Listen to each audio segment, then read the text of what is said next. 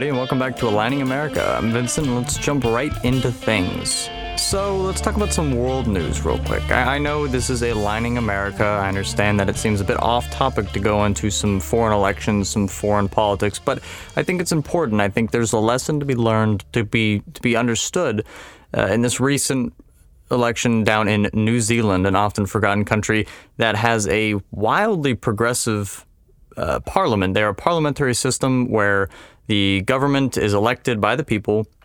The executive branch is based around the legislative branch, who is, you know, elected representatives that then choose. They form coalition governments that are then uh, implored to choose a leader. That leader is then, of course, the prime minister, and they work closely with the legislative branch to push through policy. Politics is is very easy um, in the parliamentary system.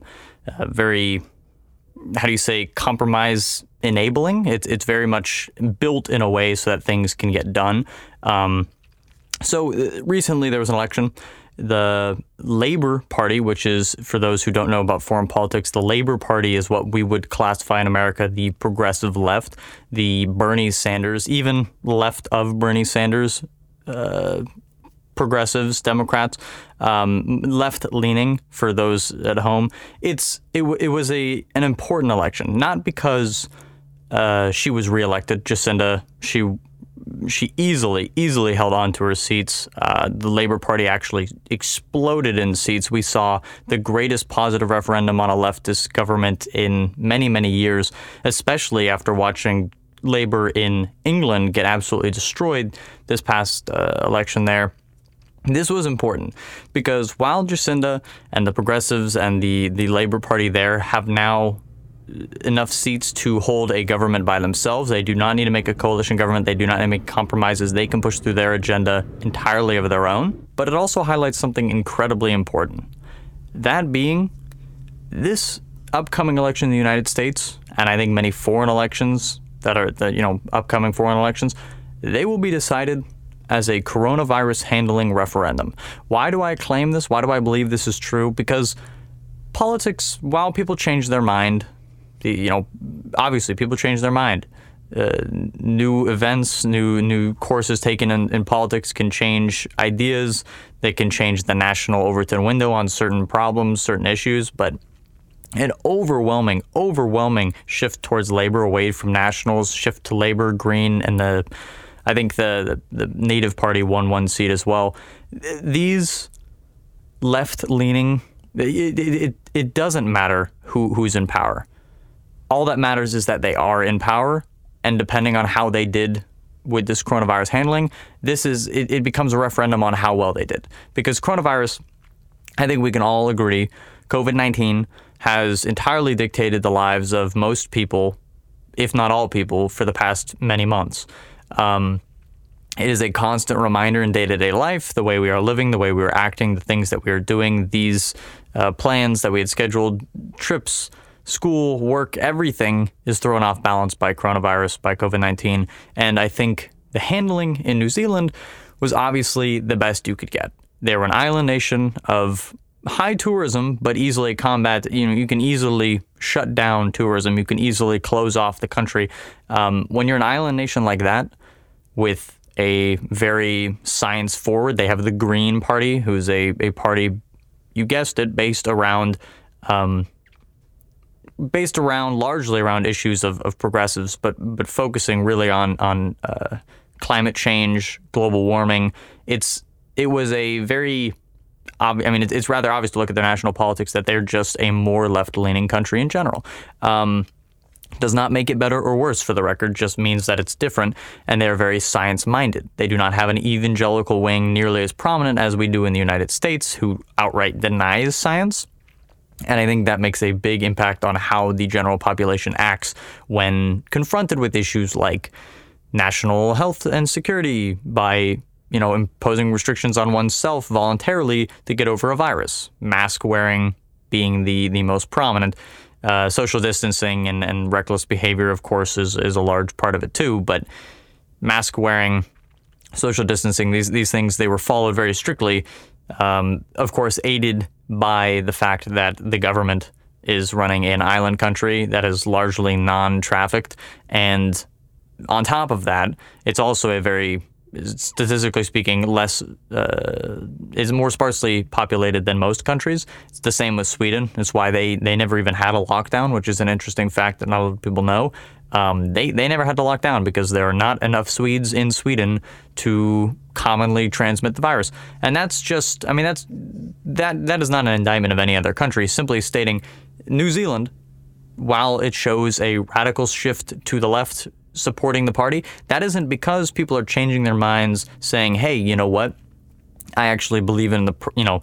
the deprivatization of industry or, or, or, anything like that. That's not the point that should be the takeaway here. I believe that it is firmly a re-election on uh, a national referendum on the fact that the coronavirus was handled incredibly well there. They no longer wear masks. They no longer have to socially distance. It's because they've succeeded. They've beat the virus. That doesn't mean it can't, you know, be reintroduced and re-spread, but for the most part, it's not an issue.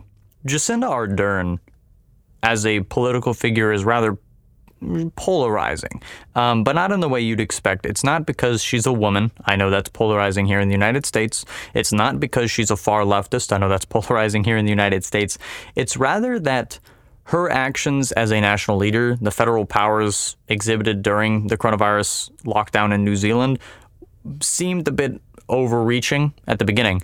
Um, and I think many Americans understand that many Americans, other other you know Americans tend to believe that is the case that the government should not have that outreach. And I also um, personally believe that the government should not have incredible outreach into private lives. With that said, I think Jacinda, what she's done She's shown that executive time, you know, executive power in a time of crisis is not only necessary, but it, it succeeds. And when that success allows people to return to normalcy, I believe they hit a 10% market loss in New Zealand. Uh, it's now on its way to recovery. Um, I, I, I have to believe that as someone who is still in the middle of a pandemic lockdown, who yes, people go outside to eat, people go out to do these things, but we, we can't gather in large numbers. We can't safely secure the lives of, you know, teachers or, or you know, people who go to work. We, we can't, we do not have a true level of security. We have small luxuries that can be taken if if sa- done safely with precautions. They can be taken and and largely do not have a risk. That said, it, it it's an incredible feat of it is an, ex- an exceptional feat of executive power to properly and, and quickly and decisively use that leadership to solve a national issue on a global scale, rather, but an, an issue in one nation. Jacinda truly proved that, wow, yes, I mean, it. I, I don't also believe the allegories that she is some sort of dictator, that she is some sort of fascist, that, um, of course, many world leaders are facing these days just due to executive powers being necessary for these these coronavirus handlings. But I, I believe Jacinda had done the right thing. I believe that when it comes to the safety of the people, there are precautions that need to be taken. And when you have science backing you up, I do not believe you can endanger your your you know the, the liberty and life of the people. I believe there's only good that can befit during a, a national pandemic from national uh, intervention. Be that subsidies on workers so they can stay home, be that, you know, forceful lockdowns that keep people. And now, of course, I, I'd like to immediately interject on this train of thought. There are obviously inhumane examples of this happening. Um, the number one being China. There were reports, and of course, none of this is perfectly corroborated, but there were reports of them locking people inside their own homes to ensure that they, you know, literally locking the doors and not letting people out to contain the virus. Of course, now they claim that it is entirely virus free in that country. No one has any you know, true way of knowing that. We, we can only trust their state media, which is a difficult thing to stomach. But I believe that executive overreach had not been achieved in most countries, in most states across the globe. China is one example of, of possible inhumane treatment of, of its own citizens, though that's not a surprise, nor is that anything new. But I think Jacinda's use of executive action is the perfect balance. I believe, yes, it was drastic measures taken at a time that did not think we, we none of us believed that the coronavirus was going to capitalize on everyone's lives like this. This was not the the outcome any of us had expected. With that said, I think decisive action early is important. I think this highlights this whole crisis is highlighted. We can see the good and we can see the bad. We can see what happens when you let it run rampant when 200,000 people plus die. And you can also see what happens when you safely and securely keep your country in check, when you use the powers given to you by the people in that social contract, to borrow words from my political science class.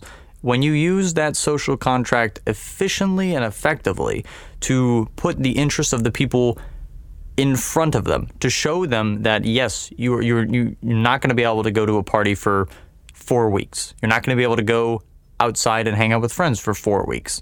You're going to all need to stay inside. We're all going to need to wear masks. We're going to have a national shutdown. It seems drastic, sure, but in hindsight, wouldn't we all prefer that? Is there an American out there that, that would rather have the virus going on right now? Is is this better than losing your right to party for four weeks? The Beastie Boys may disagree, but I myself, I'm I'm a firm believer that the American people, if you held a you know a general referendum vote on it right now, we would have rather gone down a New Zealand type lockdown than the American struggle and quagmire that we continue to waddle through as as toddlers who don't seem to understand that it's our health being put at risk by our own deranged actions. And I think all things considered, the national pandemic has highlighted the efficiency of executive action when it is done correctly. Moving on to another topic, let's jump right into some American politics. Good old fashioned red blooded American politics, starting with a Republican fracture. What do I mean by that? I think uh, some people who are in tune may know this, some may not. So I think it's important that we highlight this. Senator Ben Sasse from Nebraska recently had uh, a bit of a fallout with President Trump over over a number of things. But I think instead of getting into that that specific story, I think it's important that we highlight something that's that's actually quite an interesting prospect as we move forward. What we're seeing is Republicans of all stripes, Romney, the governor of New Jersey, uh, even even to some true, you know, entirely devoted Republicans like John Cornyn from Texas, of course, very popular for his his. Uh, public statements on, on gun control and especially during the pandemic on executive action. And I think people like these three, I'm, I'm going to call attention to these three the senator from Nebraska, the senator from Utah, the senator from Texas. These are three, as you'd imagine, very Republican men. These are Republican senators through and through. What is interesting is, is watching the fracturing Republican Party, not the base, not I, I think the voter base remains largely strong. While we've seen a, a, blue wave shift to the left i think largely speaking the base is still intact. It's still the working white collar uh, or rather blue collar white worker. I think this is th- th- that won't change. What will change is interesting because i think people like romney outspoken you know he was he was even during the impeachment trial all the way back then if you guys can even fathom that was this year he was vocally opposed and, and voted for impeachment. He was vocally opposed to to Donald Trump and, and most of his actions. I think Ben Sasse and, and, and Trump right now having a little spat on Twitter, having a little, you know, disagreement over policy, over how things should be done, handling of the virus, all of this, and especially economics, all of this just goes to show you that I think as we get dangerously close to the 2020 election, and I truly mean that it is closer than any of us think. As of today's recording, it's 16 days out. There's the, the Sunday before that it, it releases. We are 16 days out, which is just unfathomable to me. I can't believe it snuck up on me like this. And I think a lot of people don't realize it, but it's so close. And this this sort of rats abandoning ship mentality that a lot of Republican senators and, and officials seem to have right now is horrible for Trump. This paints so poorly, especially on a national stage when you've got this this national referendum on Trump's personality. He's a very divisive person, along with his handling of the coronavirus. I think it's it's it's going to be a difficult election for him. He has the incumbent advantage, but I don't know if it'll be enough to carry him, especially with his public approval rating so low. Watching establishment Bush era Republicans push back against this populist Trumpian rhetoric, it's it's it, it's got to be scary for for Trump, and I think he he's got to be worried because looking at people and and you can argue over whether it's the decency of the you know the quote unquote decency and nobility of early you know Bush Republican Romney style older gentleman that type of man. You could argue whether that sort of senator is is what just is the natural antithesis to Trump but I don't think that's the case because we've also seen people like Justin Amash break from the Republican Party and go independent and then successfully hold their seat with with some degree of national uh, approval. I think people who break with Trump are widely considered to be popular because they have the refuge of the left, and I think that is dangerous. The minute the left allows the right to bleed into them, I think Trump is in, in trouble because if you recall back in 2016, I, this is not placing blame for the record, but it, we had the Bernie or bust movement. We had the progressive left stick its nose at centrists and say, "I don't want to. I don't want to eat it. It's it's not. You know, the broccoli won't be touched." That you know, we, we we've come full circle, and now they want to eat a vegan salad because we're watching the Democrats rally around a centrist, you know, hold their nose and say, "You know what? It's fine will do it. And then we're seeing Republicans cross party lines to make it happen. We saw the New Jersey governor vote for Ronald Reagan, of all people. Uh, he's, he's dead, for the record. Um, we saw him vote for Ronald Reagan just because he couldn't stomach voting for either Donald Trump or Joe Biden. I assume it is, is some sort of message saying, I want a Reagan era figure back. That said, while it is a bit childish of a stunt, he, he makes a good point to other Republicans when your leadership, when the party leadership fractures like this, when you've got people either going to independent or wanting to, you know, side with Democrats more and more often, or you're you're getting publicly denounced like Ben Sasse was today, getting publicly denounced by Donald Trump for his actions. I think when you have this sort of fractured leadership, it makes it difficult for the people to rally around anybody. Because yes, we, we saw how how easily Donald Trump went from berating Ted Cruz to having Ted Cruz at his rallies, but it doesn't mean that that we're going to see that sort of unification immediately. That took weeks and weeks after a, a very you know rough primary, but he doesn't have that kind of time.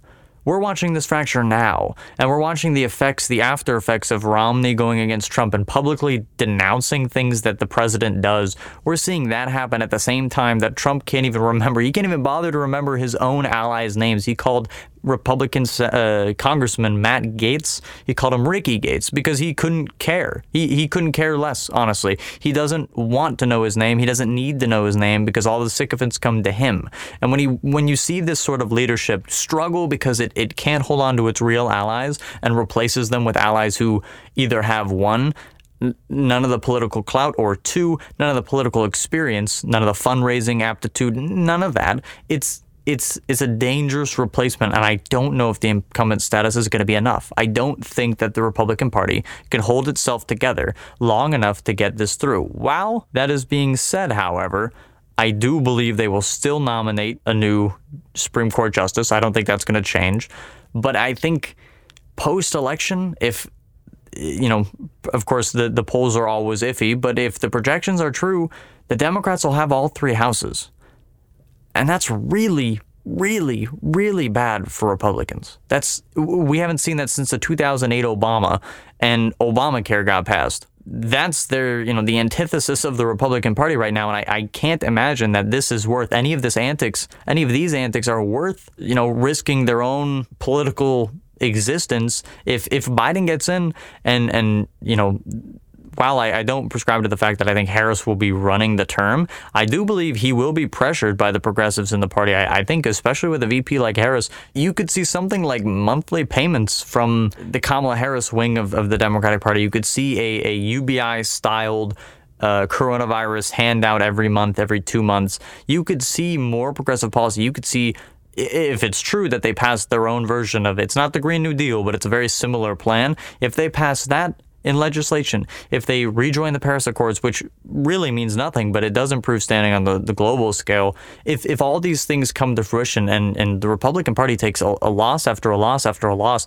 I can't imagine what will happen because the political future of the Republican Party either lies in deeper, deeper Trumpism or a return to Bush era republicanism. And I don't know if either is going to work, quite frankly, because the pragmatism of Bush era neoconservative governing is not appealing to a base that has been energized and galvanized for the past four years under a, a TV show host, under a man with great charisma but with absolutely no aptitude for politics. I don't think they're going to want to return. They're not going to want to come off down from the high. And the minute they lose, it's going to be a crash that I'm not sure they'll be able to deal with. So I think they will return to Trumpism, and I think we're just going to see perhaps not Trump. I think he will be a bit too old, but either one of his children or a close political ally. And I don't know if that's going to work either because I think Donald Trump's going to leave a bad taste in a lot of Americans' mind. Uh, that aftertaste of a Donald Trump presidency, if it is, if he is indeed voted out, all everyone's going to remember is 2020, 2016, and 2020. 2017, 2018, 2019, not important.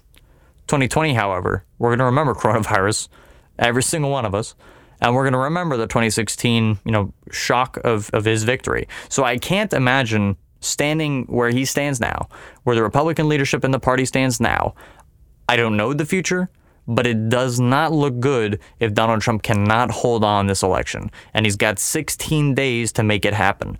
And I don't know if it will. For this final section, I think we're going to talk about mail in ballots slash absentee ballot voting slash early voting because I think there's some important things that we need to call attention to during these, these while it is a time of crisis, a national crisis. I think it's important to realize the evolution of the American voter's psyche because there is something very, very interesting. It is the perfect storm for something very, very interesting going on right now.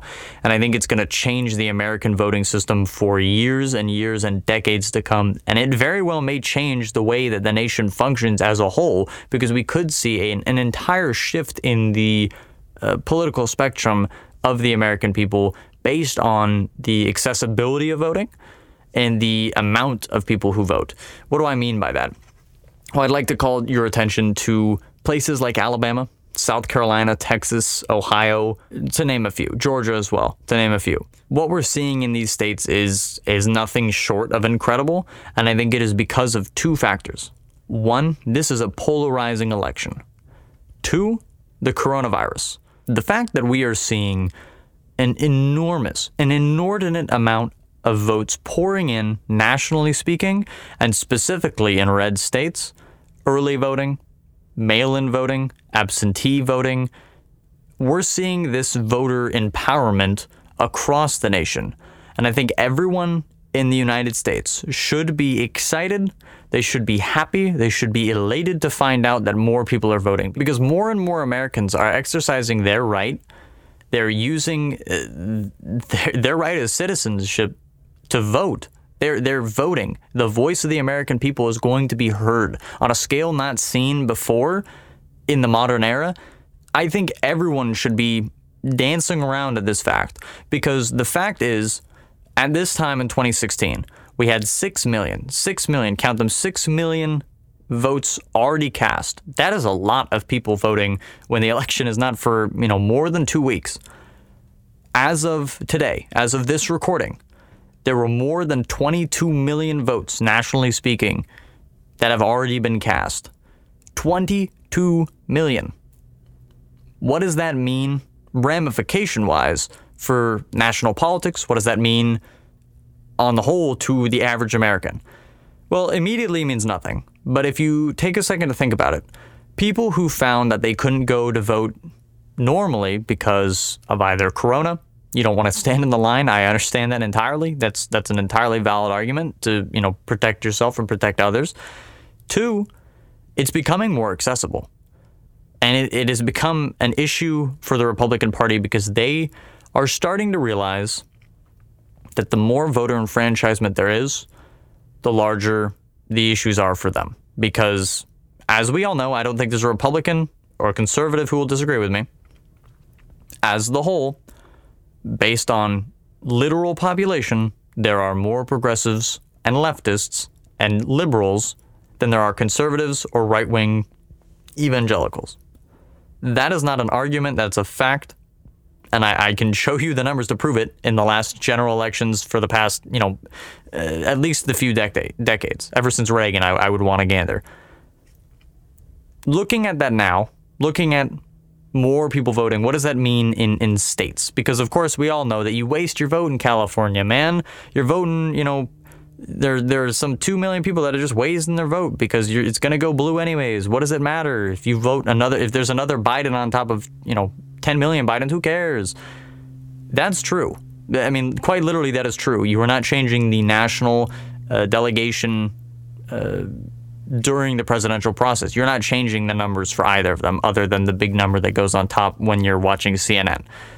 With that said, for people in Alabama, for people in Georgia, for people in Texas, for people in Pennsylvania, Florida, Ohio, swing states, and conservative states that are rapidly becoming more industrial, you know, not industrialized because that seems a little insulting, but but places that are becoming more surrounded by a city life aesthetic for people who are are focusing more on, you know, no longer is is the days of the rural vote being the pinnacle of the Midwest because there are cities and as as continued modernization and, and, and urbanization all across the country and the globe, we're seeing more progressive votes. We're seeing more liberal votes. And and that will be a problem for the Republican Party as it as it stands going forward. What does that mean? You know, to the layman, what does that mean to, to anyone who, who doesn't follow politics and is, as some sort of maniac would want to do? Um, it, it's quite simple, quite frankly. We can see in the next few years, much like Colorado used to be a swing state, we can see that change. We can see Colorado turn, it, it turned purple to blue, and I think it will stay blue for the foreseeable future. I think we, we saw it go purple to blue, and I think we could see states go purple to blue like Pennsylvania if it is indeed true. While they're trying their their very hardest to make sure that people cannot vote with the the ballot system because their their mail-in ballot system is absolutely convoluted. Uh, it requires two two ballot uh, folders. it is incredibly difficult to understand and it requires multiple stamps. It's it's not a very accessible system. With that said, places like Pennsylvania, the more people who vote, who who you know theoretically wouldn't before. Elders who don't want to expose themselves to coronavirus, younger people who don't want to have to go waste their time at the polls. That th- those are the people that are going to probably be voting Democrat. Now, elders, of course, do lean conservatively, but I think people who are going to vote for Trump have the um, the drive per se to vote for Trump regardless of the conditions. There are many a Democrat, older older Democrat, middle aged Democrat, younger Democrat who are, are just going to stay in bed. They'll stay in bed because who cares about Biden or Trump? They're, neither of them are particularly appealing to them, so they won't bother because they don't want to spend two hours at the polls. That's a waste of their time, in their opinion. Because what you know, what does one vote matter anyways? That's always their. That's how they console themselves that's that's the loser's fallacy because every single one of those people, if they all voted their own conscience, it's very famous that if undecided had been an option during the 2016 election, undecided would have won quite easily. Donald Trump and Hillary Clinton would have lost because so many people do not vote in the country that the more you inf- you know enfranchise, not disenfranchise, but make sure that these people can vote, you're going to see a dramatic shift to the left. And I, and I hate to say it, but I, I don't know how the Republican Party will survive in the modern era if they do not adapt. What do I mean by adapt? Well, I would look to other countries that have very accessible voting systems where you see everybody vote I see Canada. I see Canada as a very close allegory to the United States. They're a close country geographically. They also have similar cultures and customs. It's not a stretch to say that we're just Canada from 30 years prior. And if that's the case, we could expect a Republican Party that looks a lot like their Tory party, um, their Conservative Party. I believe the Tories are from England. I apologize. Um, the Conservative Party in Canada is not anti-universal uh, healthcare. They they are far more left. They're left on some issues than the Democrats in the United States. It's a bit a bit sad for the Democrats in the United States to be outflanked to the left by the right wing of Canada. Um, that said, I've, I've famously said it before, and I think everyone should understand this. The United States is very, very right wing compared to nas- international politics. It's it's quite interesting. So to see a national shift to the left with voter enfranchisement you can see a more similar cultural alignment to that of Canada or New Zealand or, well, maybe not Australia, but you, you catch my drift. You understand what I'm getting at. The driving point is we could we we could essentially force the hand of the right wing, the conservative wing of the United States, to move to the left. And when that Overton window is moved, we would see policy actually implemented. We would see no no longer would there be the anti-Obamacare ads. No longer would there be a push against universal health care. There would be a national push for it. So this enfranchisement of voters in swing states and conservative states, Texas famously being nicknamed the most difficult state to vote in, um, watching these states, and, and for the record, if Texas by some miracle votes blue this upcoming election, we're going to see a dramatic shift in the national politics because it will no longer be, oh, I wonder if we can, if you know, if the right can get away with this, if the left can get away with this. It's going to be let loose the hounds of, of democracy because we're going to watch the liberal Democrats move left and left and left and left, and we're going to see their older, more old guard Democrat, blue dog Democrats from the 70s and 80s, we're going to see them voted out quickly and, and efficiently because we're going to realize I think I think people will realize that the Overton window will have shifted and there will be a push towards a Bernie Sanders style democracy that that will also likely involve some very fundamental changes to American democracy, which n- of course need to be debated and need to be well understood by the general public at large. But I think we, you know, as the American people, do need to understand that there will be changes coming. There will be things that, you know, I, I think we may not even expect. So I would just be on the lookout. I would be I would concern yourself with these these changes that I think a lot of people will overlook. I think we will the national media will write it off as enthusiasm. But I think honestly, and, and quite quite honestly, from from my own personal opinion, I think the more people who vote, the more enfranchisement that, that is achieved in these these states, and that's a word I want you to remember. The more people who are voting and exercising their rights as Americans, the more American the American elections get. I think the farther left we will move, and I think that's an important thing for people to remember, especially especially the number one person who needs to remember this is the Republican Party because both parties actually. I think the Democrats need to keep an eye on it too because people like Tom Perez are going to be resistant towards an actual populist left movement, a progressive left movement that I think will endanger him and his friends. But all things considered, I think the right wing is going to need to prepare themselves. Not for a civil war. This is not an incitement. This is a prepare yourself to have an open mind and prepare yourself to, you know, do not resist, do not I would never say do not resist the change. What I would say was be ready for a changing national discourse. And I think everyone needs to. Because if Biden wins come 2020 and these people realize they can vote, as soon as the virus is gone, they're still gonna vote. When they realize how easy it is, when you're already registered, they're gonna vote. Because they're gonna remember winning in 2020. So like 2016 was a, a referendum on career politicians, 2020 is going to be a referendum on coronavirus. And it's highlighted internationally, it's highlighted nationally, and it's highlighted by the weakness of the ruling party here in America that I think everyone needs to be prepared and, and fully comprehending before we move into Election Day.